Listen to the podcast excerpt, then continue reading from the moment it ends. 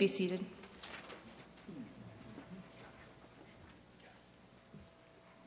Good morning. Good morning. Once again, I won the Tim Hobbs lookalike contest. As you all know, Tim is in um, Georgia with his mother uh, and his brothers. They are um, doing a little housework with his mother. He will be back next week um, here with us. Today, let us welcome uh, Reverend Bill McCann. Bill is the... Um, Bill is the chaplain at the Regional Medical Center in Madisonville. He has been there twenty-seven years. Yay! Um, he grew up in Houston, Texas, and I asked him how he got, I mean, in Fort Worth, Texas. Sorry, I jumped you. Um, he grew up in Fort Worth, Texas, and, and did his, um, his uh, seminary training at Southern back in the day, when it really was. And, um, sorry. Um, and he did his uh, chaplain residency at the University of um, Mississippi uh, Medical Center, and I asked how he got from there to Madisonville. Um, and he said, pretty much, um, there was there was a job, and God brought him here. He and his wife, Tracy, have two children, one in college, one in high school, um, and we are most pleased that you are here. Thank you for being here.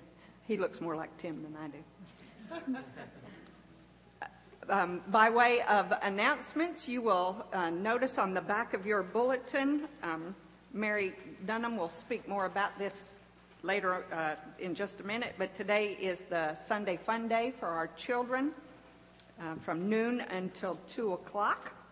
Uh, Wednesday is our Lenten Luncheon that uh, we will be hosting here.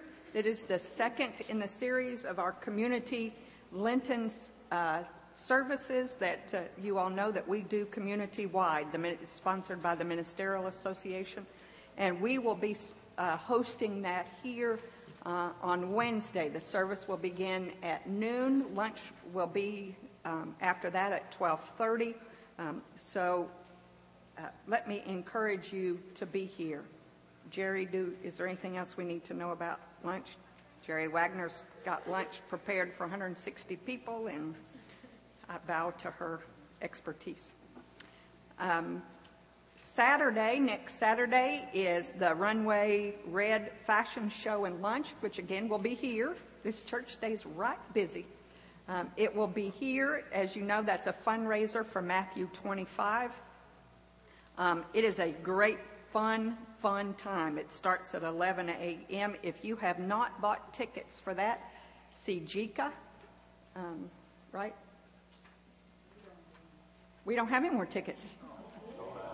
If you don't have, if you don't have a ticket, yay. Um, and you still would like to make a donation, see Jika. um, it, We might can get you some tickets. Yay, this is great. Uh, if you would like to volunteer, be a volunteer for that, or if you have volunteered for that, please see Brittany. Um, Brittany? Brittany? There she is. Um, immediately after the worship service, um, if all the volunteers would meet briefly with Brittany after the worship. Um, as you know, that there is a competition going on in our um, Bible study class. This is through um, Easter, the class with the greatest percentage of weight loss. Actually, the greatest percentage of weight gain, because we're trying to um, get folks in for our Bible study. Um, we'll, we'll win a uh, pizza party sponsored by the other Bible study classes. Um, Today, I am proud to say that my class, every seat had a person sitting in it. So I, I'm excited about that. Okay, some, one of those was Nora, and she belongs to another class. But oh, Nora. I'm going to count her. We're gonna have, my class is going to have fundraising to figure out how we're going to. So please join us at nine forty-five. If you don't currently come to a Bible study class um, on Sunday morning, let me encourage you to do that. Um, there are classes for children, high school students. There are classes for um, adults. Uh, Jika teaches a class. Pat Zimmerman teaches a class. I teach a class. Nora teaches a class. Herb Pritchett teaches a men's class. It, you can find a class. Um, there are children's classes, preschool classes, uh, teenagers, youth classes. Um, there's a class for everybody. So let me encourage you to join a Bible study class. Um, Mary Dunham has the, um, some announcements about our children's ministry. Um, you all know Mary Dunham. She is our new minister of children. Oh, thank yeah. you, Missus Mary. The other Mary. You know, I don't think I publicly said thank you so much for giving me the opportunity to work with our kids. So let's start out with that. Thank you so much. But I really don't have a whole lot to do with it because we have such a wonderful group of people. And this is what we're going to do. I want to just kind of go over what we have for your children right now. So in our Sunday school at nine forty-five, we always have Miss Judy back in the infant room. Miss Judy also stays back there through church services. So you, if you have an infant up to age two, you are welcome to take that child back to Miss Judy for Sunday school or church. In the next room, during Sunday school, it's open. And by the way, if you have not been back in this children's section, you need to take a look because Greg Gibson lead, led a group of people to make that just adorable. Um, during Sunday school, the second room is empty. The third room is now Lauren Hall. Lauren, where are you? Can you please stand up? Lauren has donated her time. Lauren Hall is our teacher for age two, three, and four for Sunday school. And I'm proud to say, Lauren, you have a total of four kids so far in our contest. Good job, Lauren. We'll get more little ones. Next, in the next room during Sunday school is Lana Hobgood. Everybody knows Lana. Lana, stand, Lana, stand up. Thank you. All right, children's teachers, Lana is the person to beat. Lana takes care of ages, uh, excuse me, grades kindergarten, first, and second. She's leading the contest right now. After two weeks, she has thirteen. So if you're in Miss Lana's class, woo! Not far behind, where's Cindy Hall? Oh, Cindy Hall. Uh-oh. Okay. During Sunday school, Cindy Hall has grades three, four, and five. And after two weeks, she has a total of eleven. Let's hear it for Cindy. Where's your kid? Okay, Cindy's kids. Let's hear it for Cindy. All right. Well, let's see if Tim Hall. Where's Tim Hall? Tim Hall. Okay. Tim Hall is middle school. Tim still has a chance. You have nine after two weeks. Let's hear it for Tim Hall.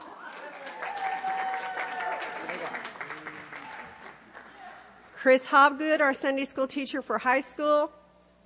Oh, excuse me. All right. Let's hear it for Chris Hobgood. You have eight after two weeks. All right. You guys are still a little weak. All right.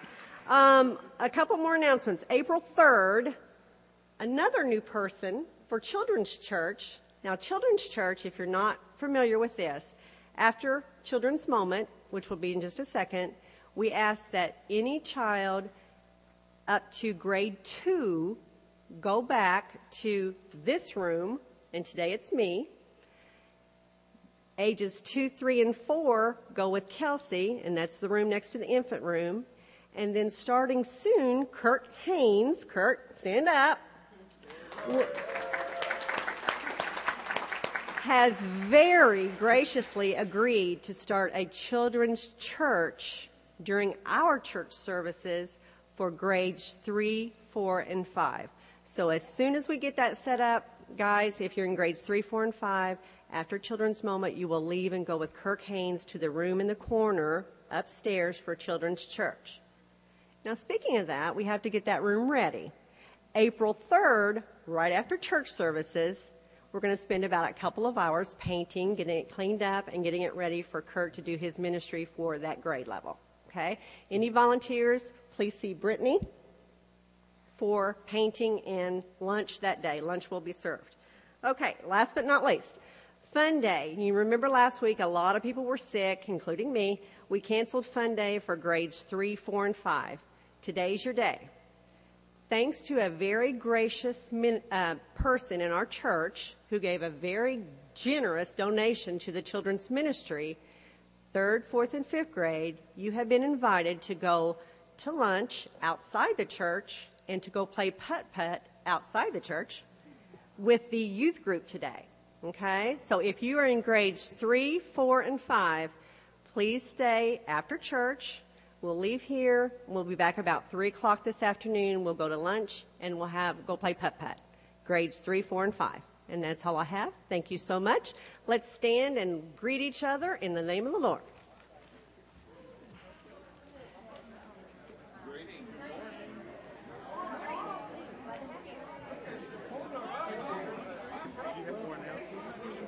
Uh, one, but that's all, that's all right. Go ahead. Oh, you're going to... No, go ahead.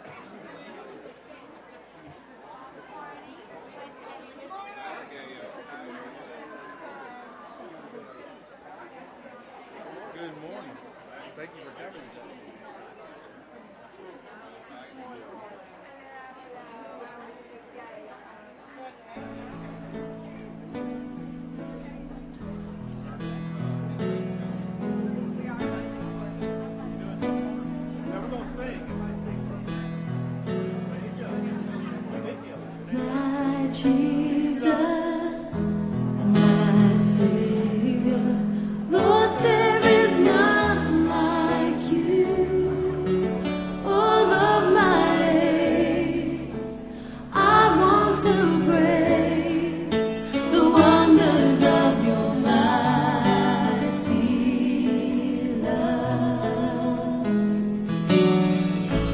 My comfort, my shelter.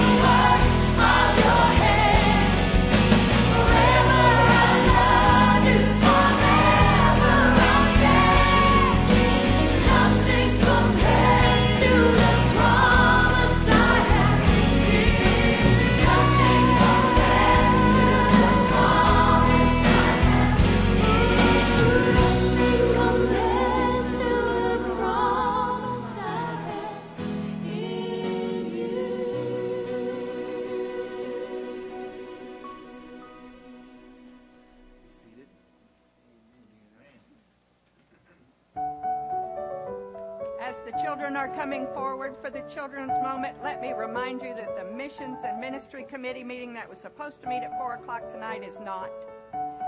And if you have not already uh, signed the guest register and passed it down the road, please do that too. Thank you.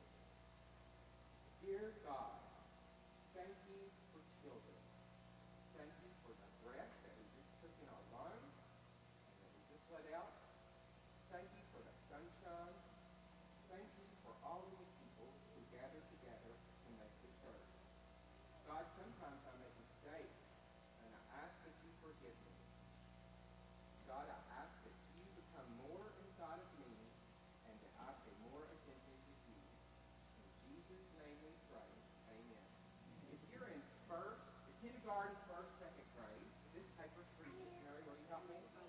If you're in grades three, four, and five, this paper is for you. And it's all about the story that your five students there. Three, four, and five, right here.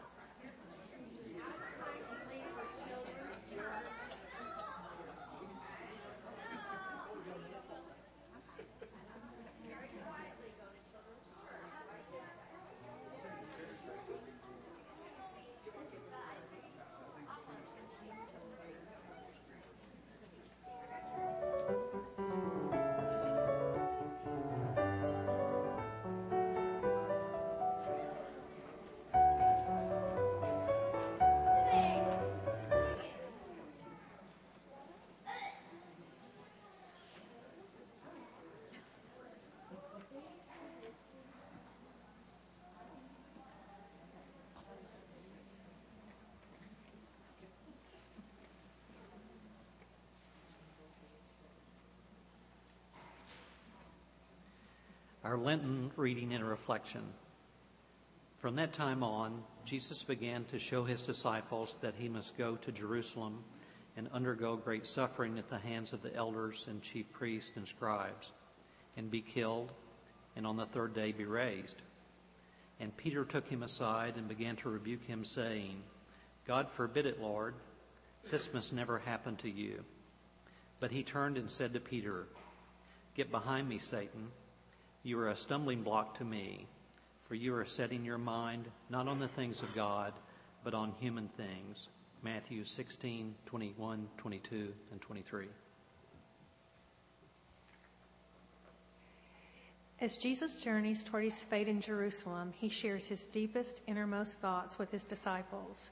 He knows what awaits him in Jerusalem, and he wants his disciples to have their eyes open as they enter into this phase of their time together. So he warns them, I go to Jerusalem to die. Peter does not understand and wants to prevent the inevitable from happening. Who among us would not do the same? Yet Jesus warned Peter not to be an obstacle to his destiny. And so today we join Peter in hesitantly stepping aside as Jesus takes another step toward Jerusalem. We extinguish, extinguish another candle, recognizing Jesus' temptation to turn aside, but he didn't. He steadfastly journeyed toward Jerusalem and toward his cross.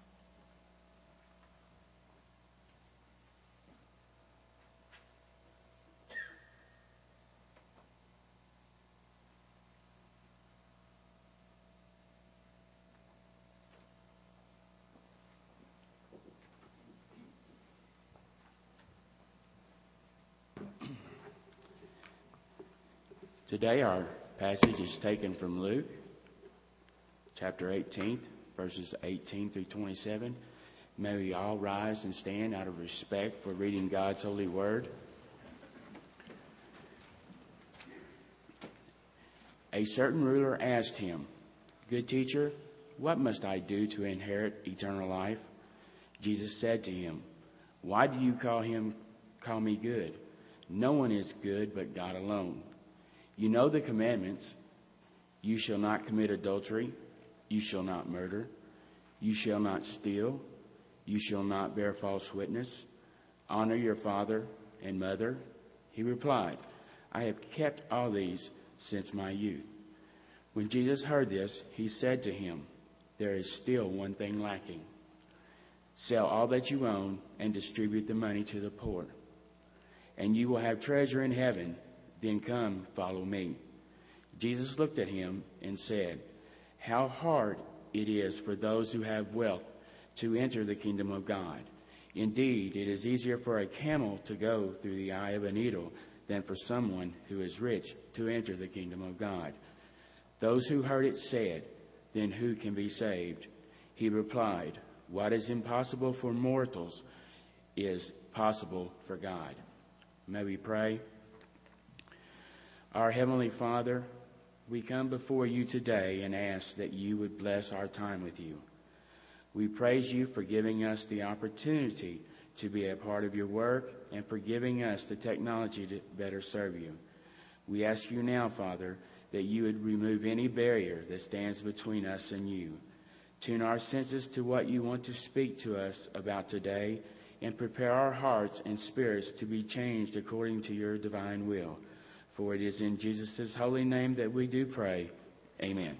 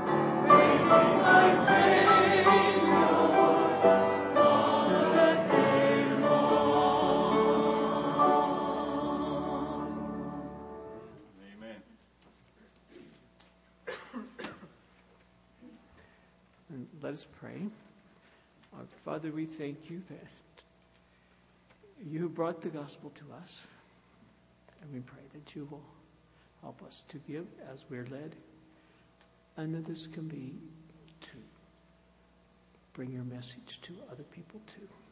In Christ's name we pray. Amen. Amen.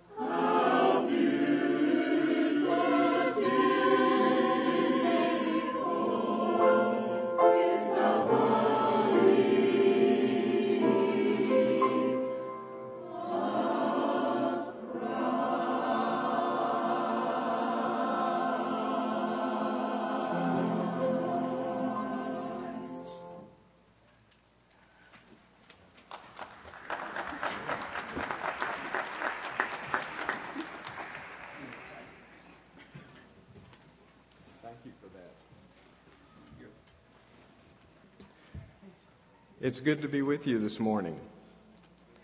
I feel like I'm connected to you in several ways. I know several of the folks who are here. Uh, we've known each other a long time, Joe and Cindy and Herb.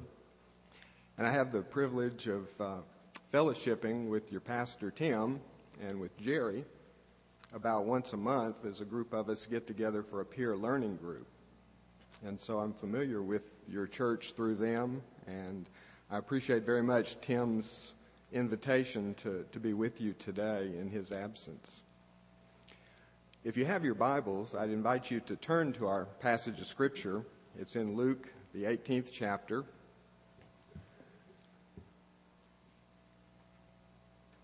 Beginning with verse eighteen. And I'd invite you to think along with me as we look at this familiar passage of Scripture uh, this morning.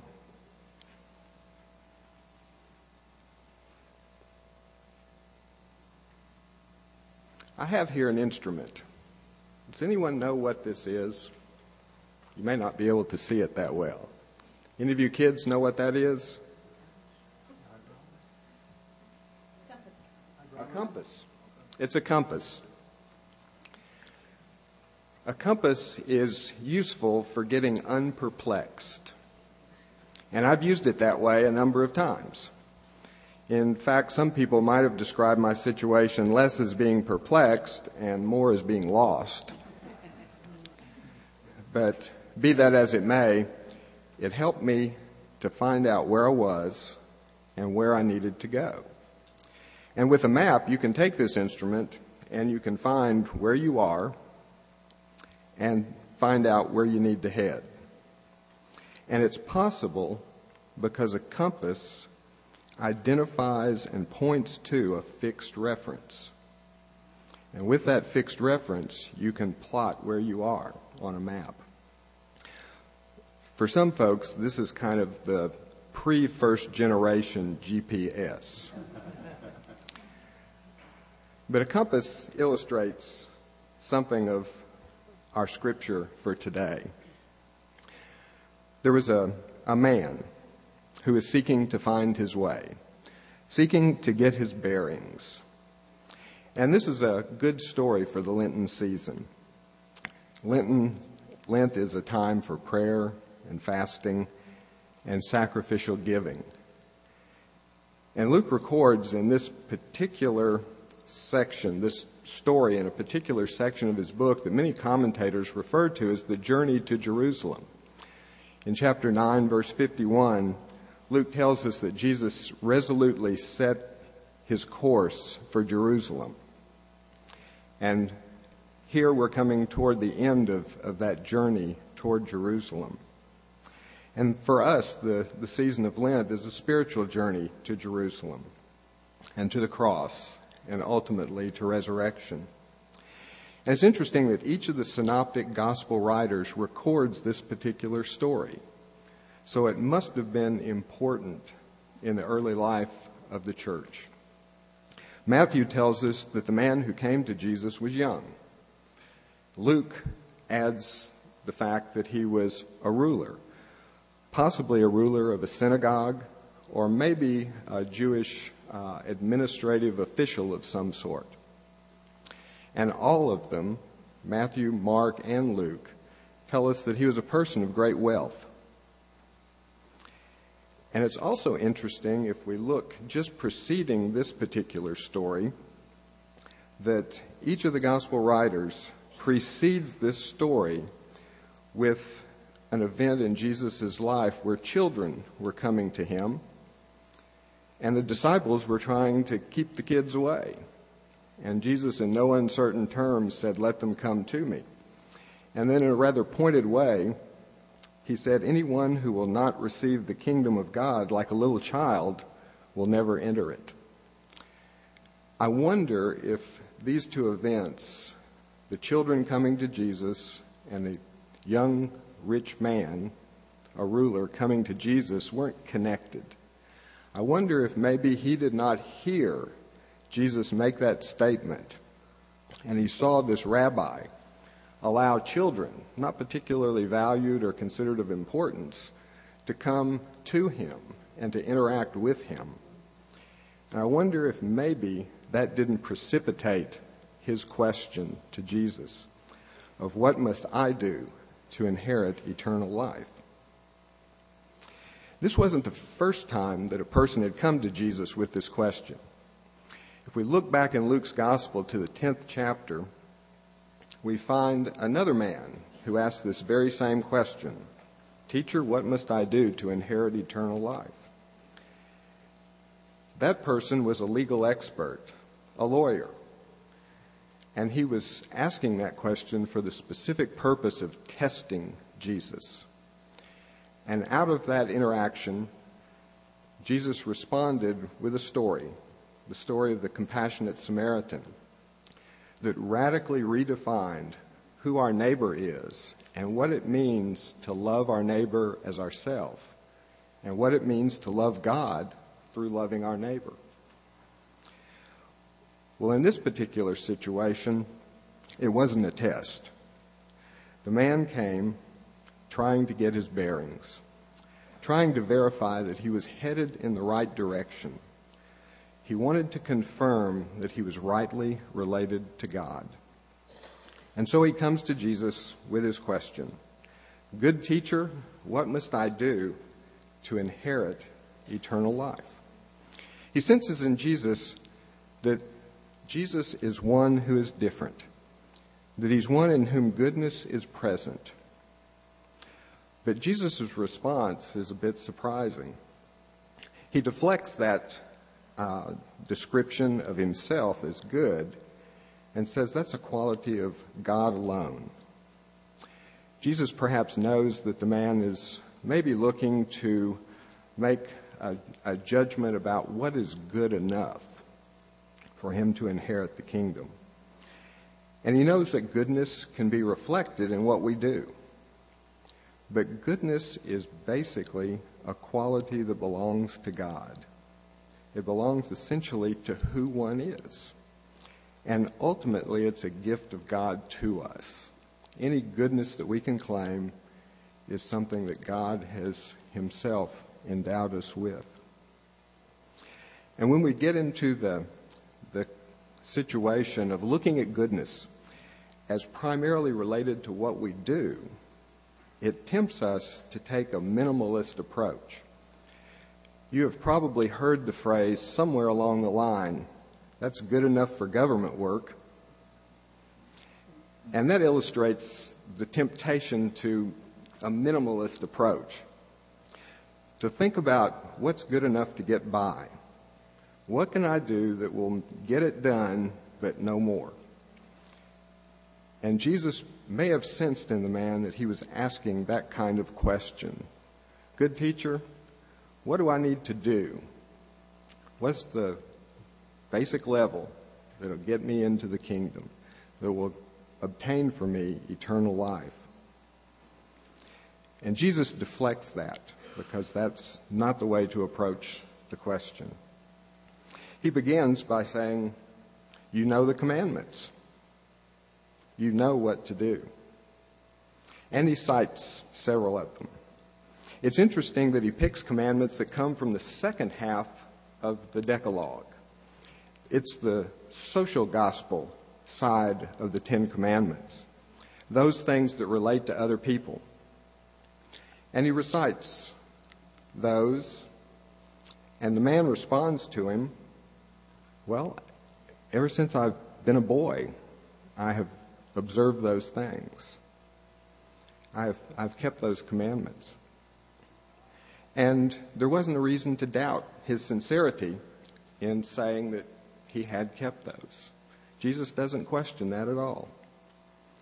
Mark in his gospel tells us at this point an important thing. He says that Jesus looked at him after he responded with, I have kept those commandments. And it says Jesus loved him. And it's there that we find kind of the break point in this story. Because Jesus then says a difficult word. You still lack one thing. Now, what could that thing be? Well, Jesus had left out one of the commandments in the last half of the Decalogue. It was the commandment not to covet. And so maybe he began to think, is he talking about not coveting? Well, surely not. That couldn't be where he's going with this, because I'm wealthy. I don't need anything that anyone else has. I can buy it myself. So likely he dismissed that as a possibility. He may have wondered, are we going to the first half of the Ten Commandments? Those commandments that say you'll have no other gods before me, that you should worship only the one true God, that you should not make any graven images or use the Lord's name in vain. He may have wondered about that. But surely he wasn't lacking there, because he was a synagogue official. He was one who had been blessed by God because he had accumulated wealth. And in that day and time, that was viewed as one of the primary evidences of God's favor. If you were wealthy, if you had more than enough, God had blessed you with that, and you must be living right. And so it would be logical to draw the conclusion from the conversation so far that as he's kept the commandments, as he served as a leader in the synagogue, as a Jewish ruler, that things are okay. And that's what he wanted confirmation of. And so he waited for Jesus to answer his unspoken question, what is that thing I lack? He waited for Jesus to tell him what he lacked so he could go and do it and settle his restless heart. Jesus said to him, go, sell, give it away, come and follow. There's probably a stunned silence as he said those words. You may have read recently that Bill Gates is now the number two richest man in the world. He has been the richest man in the world for almost fourteen years. But Forbes tells us that now he's the second richest man in the world. Someone has surpassed him. But we really can't blame him losing his position on Bill Gates, because Bill Gates didn't lose his position, he gave it away. You may have heard last year, about a year ago, that Bill Gates and Warren Buffett proposed to the wealthiest people in America that they donate a significant portion of their wealth to philanthropy. And this became known as the Giving Pledge. You can look it up online and find a list of all the people there who have taken that pledge uh, at his urging. There are some significant folks there. Um, Mark Zuckerberg of Facebook has taken the pledge. Ted Turner of C N N and Turner Broadcasting has taken the pledge. George Lucas of Star Wars fame has taken the pledge. And so has Michael Bloomberg, the mayor of New York. And a total of fifty-nine in all who have taken that pledge as wealthy people to give away most of their wealth to philanthropy. It's a remarkable thing that they would decide to do that, to make that kind of generous sacrifice for the well-being of others. And if our rich young man were present today, he might be approached by Bill Gates to take that pledge, and it would be a pretty good deal compared to the words of Jesus. Bill Gates so far has given up about one-third of his wealth to his foundation in order to provide philanthropic help.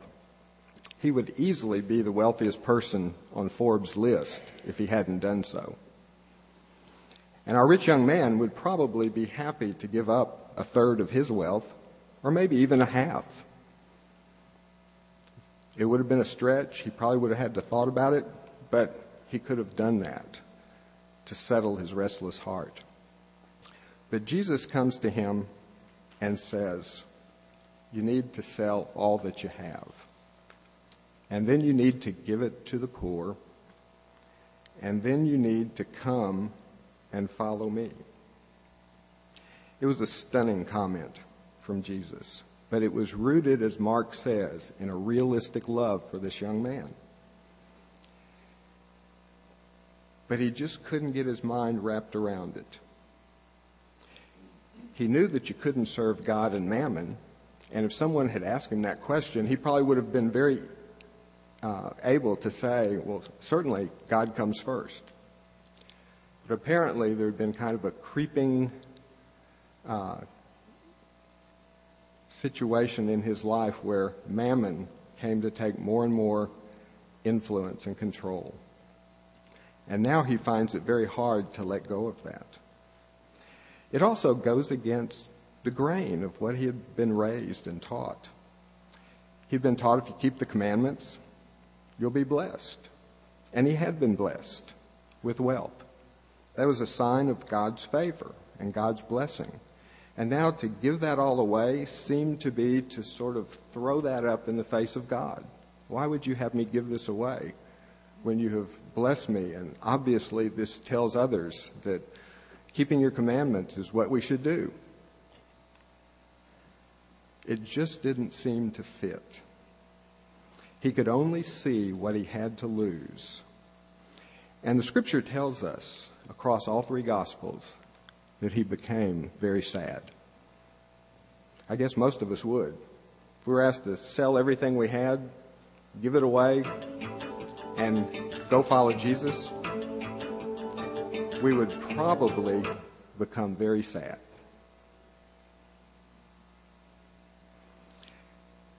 Jesus said to the young man, how hard it is for the rich to enter the kingdom of God.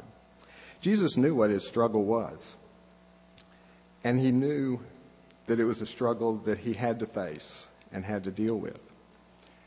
He knew it was a situation where the young man had to hear the bad news before he could hear the good news. And the other writers tell us that the man went away sorrowful. And that's a good thing, because it said that he didn't go away, oh, well, that wasn't the answer I wanted. He went away thinking about it. And maybe at some point he came around to the place where he could follow Jesus' direction. But the disciples and those who were around were also quite shocked and stunned by what Jesus said to this young man. They asked, well, who then can be saved? If it's as hard for a rich man to go into the kingdom of God as it is for a camel, the largest animal that those folks knew about, through the eye of a needle, the smallest opening that they could think of, if it's that impossible, that hard a task, what hope is there for any of us? And that's when Jesus says something, the, the good news breaks through. He says what is impossible with man is possible with God. What is impossible for persons is possible with God. The question the man had brought had been, what must I do to inherit eternal life? Think about that question for a minute. Does it make sense? How do you inherit something? Is it based on something that you do? Or is it based on something about who you are?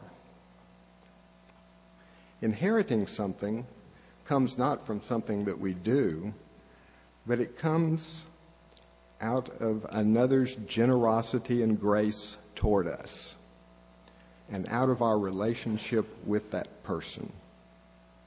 We don't do anything to inherit. We simply be. And the other person's grace and generosity touches us in a way that we don't deserve and that we haven't earned, and that is solely rooted in their decision. One doesn't do and therefore inherit eternal life. Rather, it's a gift, and it must be received. As Jesus told his disciples, as a little child, one who just with open arms takes what's offered. And so Jesus had offered to this man this gift in his invitation to come and follow me.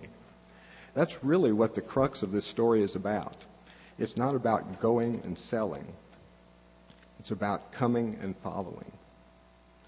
And Jesus offers that opportunity to this rich young ruler. He offers him, come follow me, travel with me, share life with me. Join me in developing a relationship together. Jesus points the young man to the fixed point of reference of God's grace and love and invites him to align himself with that fixed point of reference and to receive it as a little child would receive it who's dependent on his or her parent and their grace and love.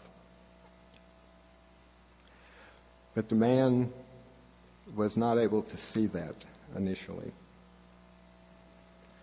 He was focused on what he had to give up and on the bad news that comes before the good news. But the good news for us today is that just as Jesus offered this invitation to this rich young man, as he offered to him, come and follow me, he also invites us to journey with him, to journey with him to Jerusalem, to face the cross, but ultimately to experience resurrection. And perhaps today we're trying to get our bearings. Perhaps we're struggling with questions and a restless heart.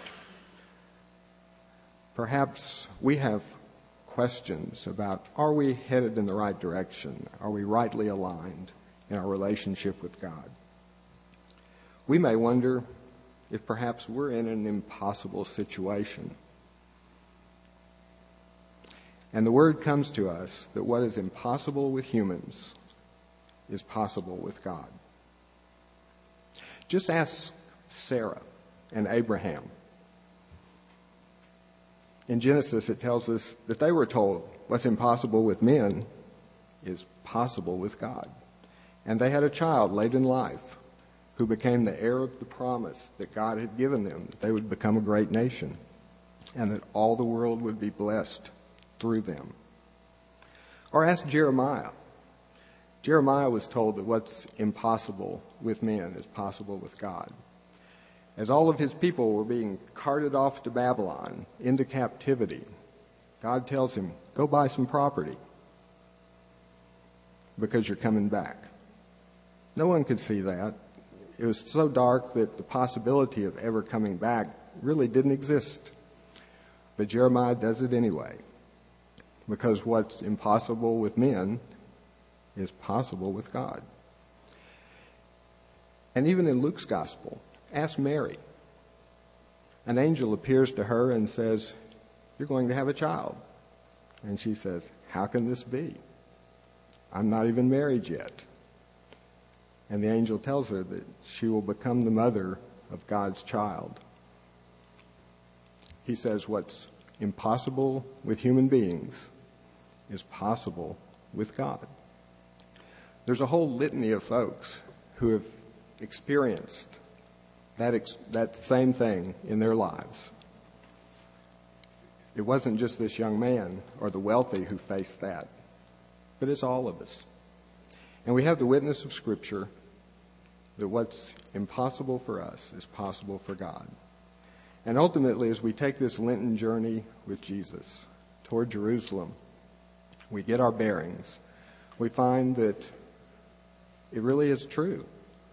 What's impossible for us is possible with God as God raises Jesus from the dead. And with that, gives us the hope that he can do the same in our lives. And so Jesus points us to the fixed reference of God's amazing grace, his amazing love for us.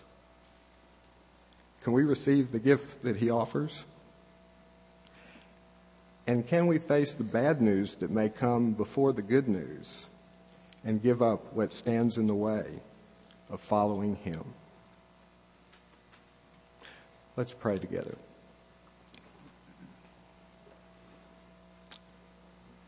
Our gracious God, we thank you for the witness of your scripture. And we pray that as we look at this story, a familiar story, that we can put ourselves into the story and find what you would have to say to us. And as we listen for your voice, we pray that you would help us to respond. We pray this in the name of the one who loves us, even Jesus. Amen. We come to a time of invitation, and perhaps God has been speaking to you. Perhaps there are decisions that you need to make or, or bearings that you need to get under control. We invite you to respond however God leads you. Mary will be here at the front to receive you. And so let's stand and respond as God leads us.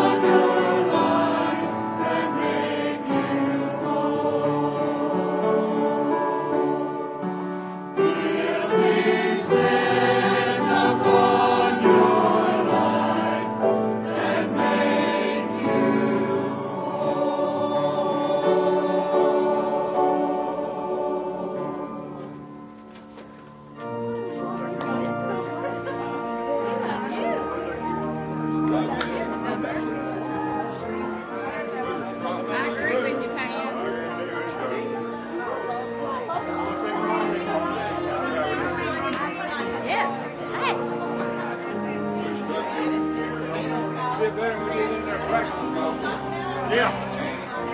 Yeah. Oh, folks out here.